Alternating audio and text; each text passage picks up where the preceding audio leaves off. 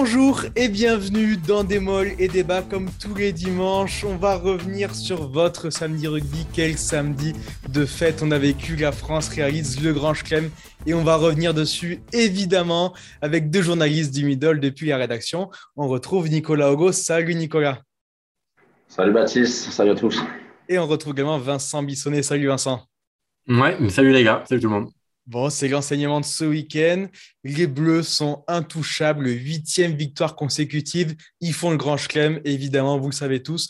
Mais en plus de ça, et on va insister là-dessus, voilà, ils avaient déjà quelque part remporté leur tournée avec trois, victoires en trois matchs sur l'Argentine, la Géorgie et la Nouvelle-Zélande. Et ils confirment avec cinq victoires de plus dans ce tournoi, Nicolas, les Bleus impressionnent de plus en plus.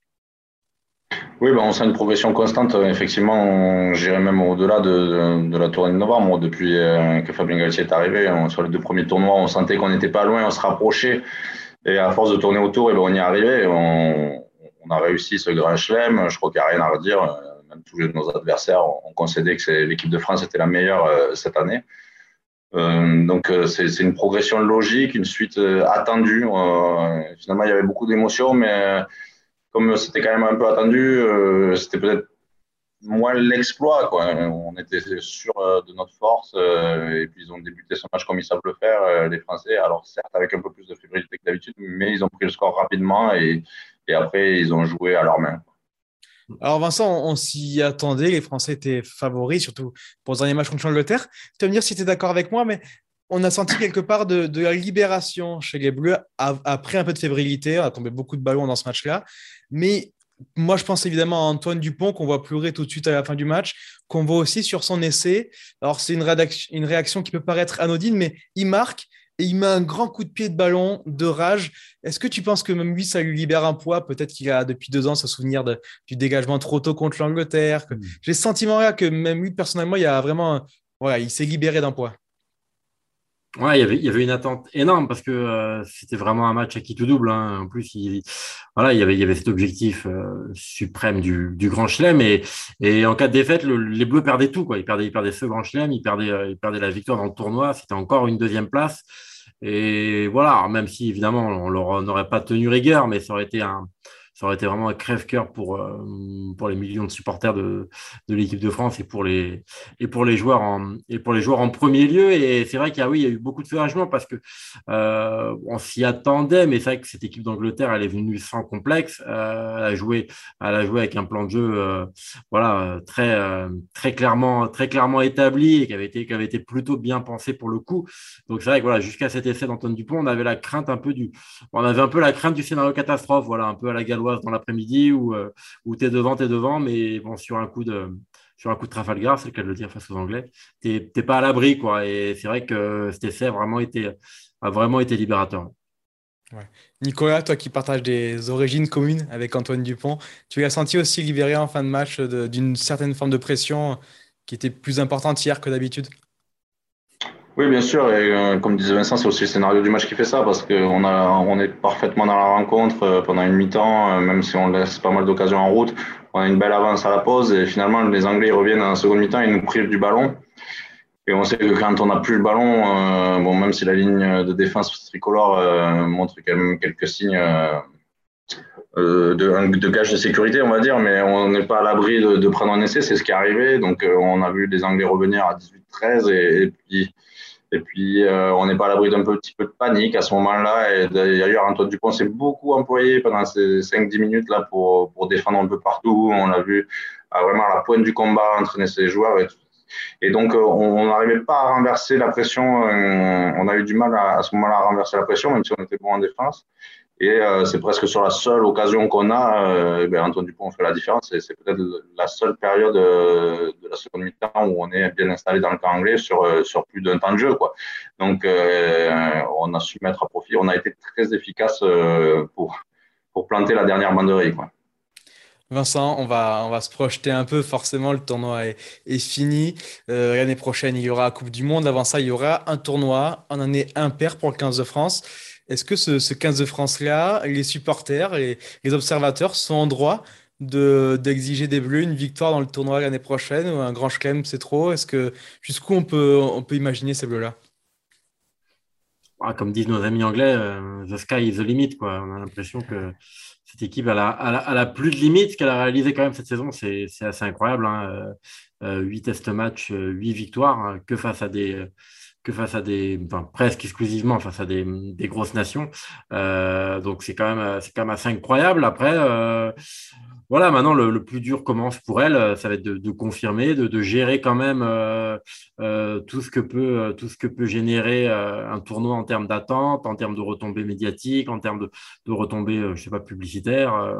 Mentalement, ça sera quand même un, défi, hein, même si ces Bleus nous ont jusqu'à présent vraiment épatés par par leur maturité et à la fois par leur fraîcheur. En fait, ce mélange de voilà, ce mélange d'insouciance et de, et de sérénité qui les, qui les, caractérise.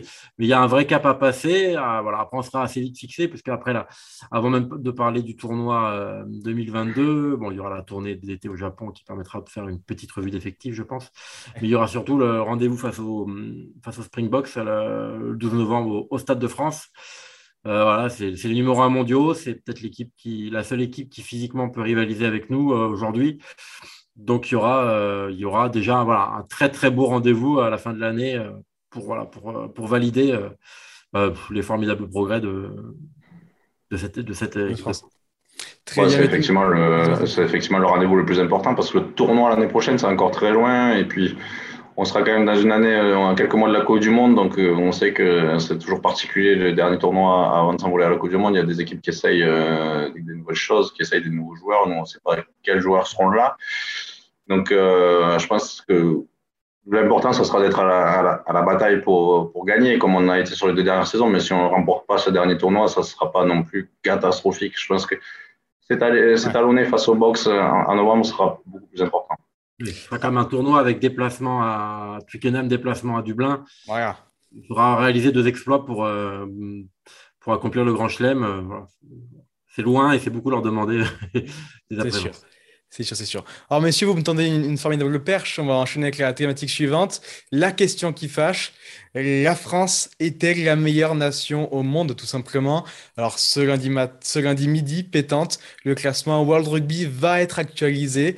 Les Français vont encore gagner une place pour se retrouver deuxième à ce classement qui est voilà, quand même souvent fidèle à la réalité.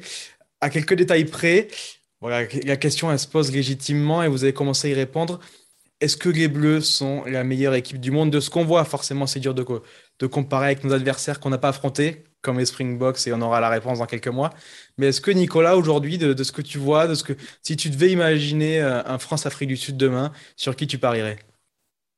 Bah aujourd'hui, euh, mon cœur me, dirait de placer mon argent sur l'équipe de France, mais euh, si, on regarde quand même, on a quand même beaucoup d'incertitudes sur cette équipe des box parce qu'elle joue peu elle a peu joué, mais euh, la dernière fois qu'elle a joué, elle a réussi euh, même une grosse performance euh, alors des prestations qui n'étaient pas sensationnelles face aux Lions, face aux Lions britanniques et irlandais. Mais donc elle est restée quand même sur ce qui fait sa force depuis la Coupe du Monde 2019 et même avant. Ça veut dire qu'elle arrive à casser la gueule à tout le monde. Et nous, l'équipe de France, ça a aussi été une grosse force. C'est cette intensité euh, et cette densité qu'on a réussi à mettre, notamment au niveau du paquet d'avant. Donc, reste à savoir si euh, elle est capable de rivaliser euh, face ben, au numéro un mondiaux sur ce jeu-là, donc d'affrontement direct, que sont les box. Parce que hier, on fait la différence face aux Anglais, notamment en première mi-temps, parce qu'on arrive à gagner facilement la ligne d'avantage. On, les percute, on gagne la ligne d'avantage facilement et grâce à cette intensité physique, reste à savoir si on arrivera à faire la même chose face à la défense des box. Vincent, ton avis sur la question euh, La France, peut-être contre l'Afrique du Sud, mais aussi la Nouvelle-Zélande, euh, est-elle capable de, les bousculer, de ces deux équipes qui dominent quand même devant, euh, qui font leur succès, grâce à ça Tu les vois plus puissants que les Sud-Africains? Bah, Aujourd'hui, je pense que les Bleus avant même de parler entre guillemets du, potentiel euh, en tant que tel, euh, les Bleus ont un avantage considérable sur les, Sud-Africains. C'est que les Bleus sont à 24 matchs depuis la Coupe du Monde 2019. Je n'ai pas les stats en tête euh, de l'Afrique du Sud, mais l'Afrique du Sud doit avoir joué un maximum, je pense, de, de, peut-être de 10 matchs. Ils ont eu quand même. Elle a, sauté des, des, elle n'a pas tout joué. un, an, et demi sans, test match. Donc je pense que rien qu'en termes de, en termes de vécu, de cohésion, de repères, je pense que les Bleus ont une longueur, vraiment, enfin une même plusieurs longueurs d'avance sur les, sur les box. Et puis franchement, euh, bon, on dira peut-être euh, pas la même chose après le après le Fort Nation. On verra, on verra ce que font les ce que font les box. Mais euh, moi, je, actuellement, je vois personne aussi complet que l'équipe de France à l'échelle mondiale. On est, on a, on a peut-être le plus de talent dans nos lignes. Et, ça, c'est c'est comme ce sont des gros atouts tous ces joueurs voilà qui ont, vraiment de l'or entre les entre les mains. Et mais ce qui marque le plus, c'est voilà, c'est notre capacité à être injouable. hier, c'était encore incroyable parce que les, Anglais, mine de rien, font plutôt un bon match. Hein. ils arrivent quand même à se mettre à trouver de l'avancée, à trouver des, à trouver des solutions, des, des, petites failles tactiques. Mais voilà, notamment sur les rucks, aujourd'hui, je pense qu'il y a pas, au monde qui est capable de rivaliser avec l'équipe de France dans les rucks. Et, et voilà, et je pense qu'aujourd'hui, c'est notre grande force. Alors, bon, les, les, box sont armés. Hein. Peter Steph du Toit, s'il y a Colissi, ils ont, ils de quoi faire. Euh, Den Vermeulen, s'il est encore euh, euh, avec l'Afrique du Sud à ce moment-là, pour, ils sont vraiment armés pour rivaliser contre nous. Mais, mais voilà, franchement, je pense que les Bleus aujourd'hui, voilà, ils cochent, ils cochent plus de cases que n'importe qui au, au plus haut niveau. Ça dépend aussi si on considère qu'on est la meilleure nation aujourd'hui ou si on va être la meilleure nation à la Coupe du Monde, parce qu'on sait qu'après, il y a des équipes comme l'Angleterre euh, qui n'avaient pas fait non plus euh, une grosse sensation sur les tournois précédents de la dernière Coupe du Monde et qui sont arrivés et qui, ont été sensationnels pendant toute la, compétition au Japon. Donc, euh, et qui reconstruisent une équipe, les Anglais, quand même. Il y a un changement de génération là, qui s'opère. Donc aussi les Blacks, on n'est pas à l'abri qu'il y ait deux pépites qui sortent et ils savent très bien le faire pour en avoir deux ou trois par an, des nouveaux joueurs qui, qui, deviennent des, des monstres euh, à leur poste. Donc euh, là, aujourd'hui, on pourrait facilement dire, effectivement, euh, ça le peu de, de repères qu'on a face au box, que l'équipe de France est numéro un mondial, mais après, il faudra l'être dans, dans, dans, un an. Et, ça, ça sera une autre paire de matchs. Ah. Cataclysme, on sera l'équipe qui arrivera avec le, je pense, avec le plus de vécu collectif, parce qu'il y a quand même un vécu collectif qui est considérable, et avec euh, à la fois un mélange un peu d'expérience et, de, et de jeunesse, parce qu'on a quand même une équipe qui est encore très jeune, donc des joueurs qui vont continuer de progresser, hein, les Aldrid, Dupont, Ntamak, euh, Danti, euh, c'est que des mecs qui ont moins de 30 ans ou beaucoup moins. Donc c'est vrai que tous les, vraiment tous les, tous les signaux sont verts aujourd'hui. Voilà, mais osons le dire, au, lendemain de ce grand chelem, la France est la meilleure équipe du monde aujourd'hui. Et pourvu que ça dure, c'est le nous régale. On continue, messieurs, à parler de ce tour à destination. On va commencer avec euh, vos, coups de cœur et vos coups de gueule. On commence avec ton coup de cœur, Vincent. Et forcément, c'était l'image de cette dernière journée, tout autant que la France. Hmm. La victoire de l'Italie, sept ans après, avec euh, un homme qu'on connaît bien en plus euh, à la clé de ce succès. Mais ouais, Ange Capuzzo l'Europe a découvert euh, comme on le connaît en, en Pro D2, voilà, avec cette relance, euh, cette relance folle. Euh, quand on suit le, rugby français, on l'a déjà vu faire ça peut-être 10 fois, 15 fois, 20 fois. J'ai des souvenirs à Vannes, au Stade des Alpes, là où il, remonte le ballon comme ça. mais le réaliser voilà, sur un sur un match, euh, sur un moment décisif d'un match du tournoi à l'extérieur, au Pays de ah Galles, euh, ça représente quand même énormément. Donc un vrai coup de cœur. Alors bon, évidemment pour son action et pour tout ce que pour tout ce que ça signifie. Voilà, c'est euh, c'est quand même un joueur au profil atypique. Hein. Je pense qu'il a, il a plus d'un entraîneur qui a dû peut-être essayer de le décourager ou des observateurs en disant trop petit, euh, pas assez, pas assez costaud. Euh, voilà, même, euh, même moi, je trouve que le, sélectionneur italien mettait beaucoup, beaucoup de temps à le lancer. Hein. il avait joué avec l'Italie en novembre, alors qu'on savait qu'il avait de quoi apporter à cette équipe italienne d'ores et déjà. Il a commencé. quelque part, c'est qu'un joueur de Pro D2 aussi. C'est assez fou. Oui, mais bon, comme quoi, il n'y a pas de, voilà, il y a pas de, voilà, il y a pas de, rien n'est écrit à l'avance. C'est pas parce qu'on est un joueur de, de Pro D2 qu'on peut pas, qu'on peut pas être, voilà, être propulsé. Et bon, je trouve bien finalement qu'il est lancé sur ce tournoi où, où l'Italie n'avait absolument rien à perdre, tout à gagner. Et au moins, avec un joueur comme Ange Capozzo, bah, il, il, peut, il, peut, se produire des miracles sur un terrain. Et il l'a prouvé, parce que c'est quand même un vrai miracle, hein, parce que cinq minutes avant, les Gallois étaient à deux doigts de, de prendre le bonus offensif, ah, 15 points d'avance et il a sorti voilà, ce tour de magie incroyable. Donc, euh, donc voilà, coup de chapeau à l'Italie et surtout à Ange Capozzo voilà, pour euh, avoir prouvé que voilà, fait, euh, Vincent, pour, pour, pour, aller dans ton sens, il faut quand même souligner deuxième sélection, il fait un, exploit exceptionnel et ce qu'il trouve à faire, il garde la lucidité pour, pour cette place à l'intérieur ah. et, aller, et permettre à l'Italie de, de, marquer entre les poteaux.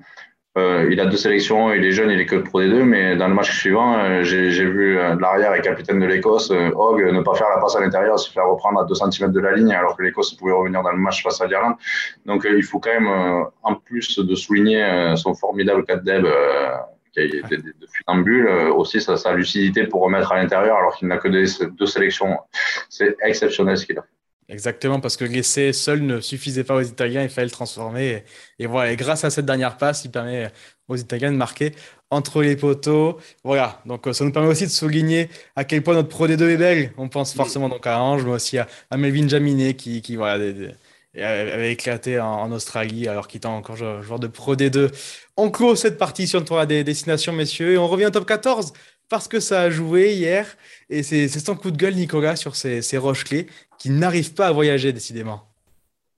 Non, eh ben, effectivement, c'est une nouvelle déception pour La Rochelle extérieure. 41 points à Toulon. Alors, je, ne remets pas en cause la, prestation de Toulon. Euh, je pense que quand on les voit jouer euh, avec le, Serein qui a été exceptionnel, avec Colby qui prend maintenant ses marques, on sent vraiment que Franck Azema euh, trouve petit à petit la bonne formule avec le retour aussi de, pas mal de joueurs de, très haut niveau qui, qui, ont manqué en début de saison.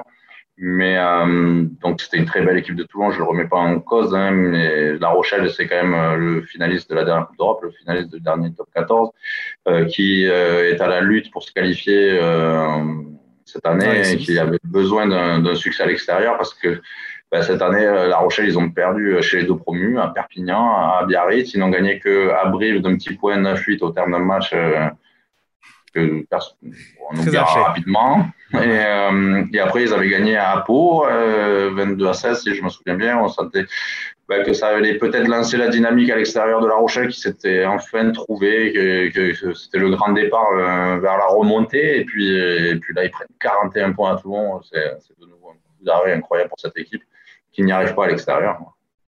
Ouais. 41 à 11 du coup hier hein, pour ce match entre le RCT et le Stade Rochelet. Et donc les Rochelais qui pointent à la sixième place du championnat. Et l'enchaînement est encore parfait parce qu'ils sont sixième et juste derrière eux, qui voilà le Stade Toulousain qui reçoit ce soir le Montpellier Hero Rugby. Ça nous permet d'enchaîner avec la dernière partie. Le prono Toulouse-Montpellier ce soir à, 21h05. Donc euh, voilà, les Toulousains qui aujourd'hui sont en dehors des, des six, Nicolas. Ça peut paraître fou avec un match en retard, évidemment. Les Toulousains sont en dehors des six. Euh, comment, tu, sens ces Toulousains ce soir euh, face à Montpellier? Ouais, Je ne vais pas dire que c'est le match de la dernière chance parce qu'il reste quand même quelques journées, mais effectivement, la Toulouse euh, n'a plus beaucoup droit à l'erreur à domicile et devra gagner quelques matchs extérieurs. Ils peuvent aussi bénéficier de cette défaite effectivement de La Rochelle parce qu'un succès leur permettrait de re-rentrer dans les six et on se dirait finalement qu'ils ben, ont réussi à passer le tournoi destination à moins amputé d'un nombre d'internationaux assez incroyable. 10 joueurs encore ce week-end qui n'étaient pas là, euh, qui seront pas, là. excuse. Hmm. Donc c'est, je ne sais pas s'il faut chercher des excuses, mais en tout cas, bon, c'est un fait, euh, même si euh, Montpellier est aussi privé de quelques joueurs là pour ce match-là. Mais, mais Toulouse, s'ils arrivaient à, à, rentrer dans les six ce soir pour, pour finir euh, cette période de doublon, ben, finalement, euh, aurait réussi sa mission euh, avant de se lancer dans le sprint final. Donc, cette sixième place à aller chercher ce soir, elle est, capitale pour le Stade toulousain. Et je pense que le message est passé à Toulouse. Ils sont un peu remontés de leur dernière défaite. ils étaient vraiment en mesure de gagner au Stade français. ça s'est joué sur le coup du sort. Ils ont eu quelques coups du sort contre eux ces derniers temps, mais c'est normal, ça arrive aux équipes qui sont un peu à la limite. Et, euh, et il faut espérer pour eux que ce soir, euh, ça, ça tourne du bon côté. Alors, avant que Vincent, tu, nous parles des Montpellierins, je vais donner la, compo toulousaine pour ce soir. Hein. On retrouve donc une, première ligne avec Netty, Cramon et Aldeguerri, une seconde ligne avec Rory Arnold et Meafou, une troisième ligne Yuyut, Togofu en 8 et avant-placine capitaine, une charnière Pagerello Holmes, Delib et Maria Ozel, Chocobares et Guitoun au centre et Médard à l'arrière. Voilà, euh, des jeunes, des moins jeunes dans cette équipe de Toulouse. Et en face, des Montpellierins, Vincent, qui voilà, qui, ont quand même bénéficié de cette période de, doublon pour s'emparer de la, tête du championnat et qui peuvent ce soir, euh, plus que ça, prendre le large. Ouais, une équipe de Montpellier qui se déplace euh, sans trop de pression. Hein. Euh, pour eux, c'est un, un, match en retard. Ils ont, ils ont aujourd'hui quand même un joli, euh, un joli, un joli pécule de points, de classement. Euh, voilà, la, pression est sur les Toulousains. Je mettrai quand même une pièce sur les, euh, sur le stade. voilà, parce que cette équipe, on va dire, cette version doublon du Stade Toulousain, voilà, va vivre son dernier match et on a quand même bon, lentement mais sûrement senti une progression euh, de, la part de ce, de ce stade toulousain-là. Voilà, il y a eu la victoire arrachée face à Bordeaux. Euh, il y avait une énorme frustration à Jambouin parce qu'ils repartent avec zéro point. Euh, mais sur le match, ils rivalisent quand même avec une, une équipe du stade français qui est particulièrement dangereuse à, à domicile. Donc voilà, il y a quand même une, il y a quand même une, sorte un peu de, remontée euh, en puissance. Je mettrai quand même une petite pièce sur, sur cette équipe du Stade Toulousain qui est, euh, qui est, assez, qui est assez complète quand même dans, malgré, malgré 10 absents, qui me paraît assez, assez homogène. Alors, tu parlais de l'équipe toulousaine, voici celle du, MHR. On retrouvera donc une première ligne avec Forletta, Moroir et Gamozitele, une seconde ligne Verag et Dugud, une troisième ligne avec Van Resburg, Mercer et Béconnier, une charnière Renac et Foursan, au centre Serfontaine et Rayac, aux ailes Ngandebe et Tisseron, et Boutier à l'arrière. Euh, qu'est-ce que tu pronostiques, euh, Nicolas? Plutôt des, des Montpelliérains qui, on le rappelle, euh, finiront cette journée, quoi qu'il arrive, leader, avec pour l'instant deux points d'avance sur le deuxième, six sur le troisième, et donc qui n'ont rien à perdre, ou sur des Toulousains qui, comme lui disait Vincent, vont voir finir cette, cette, cette, cette de doublon en beauté? Et à domicile. Je vais, mettre une petite pièce sur le stade euh, dans le même euh, tas d'esprit que Vincent, c'est que cette équipe de Toulouse a joué une finale ce soir pour elle. Hein, c'est un peu une finale. Et euh, donc, je pense qu'ils sont préparés comme tels. Et, alors, ça sera peut-être pas un grand match de rugby, mais ils vont réussir à, à, faire la même prestation que face à Bordeaux, je pense, et gagner sur un petit 20-13 tranquillement, mais sûrement pour, pour rentrer dans les 6 au bon moment. D'accord, très bien, parfait. Merci beaucoup, messieurs. Euh, merci à vous pour votre fidélité derrière vos écrans et continuez à suivre euh, l'actualité du rugby euh, tous les jours sur rugbyrama et midolympique.fr et même en vidéo parce que dans les jours à venir, vous allez voir, on, parle des Bleus en longueur, notamment dans, l'émission La troisième mi-temps qui était en live sur Twitch hier soir que vous pouvez retrouver sur le site. Et voilà, on va vous découper plein de petits morceaux pour vous refaire cette émission pendant trois jours. Merci beaucoup et bon fun week-end. Au revoir. Salut tout le monde.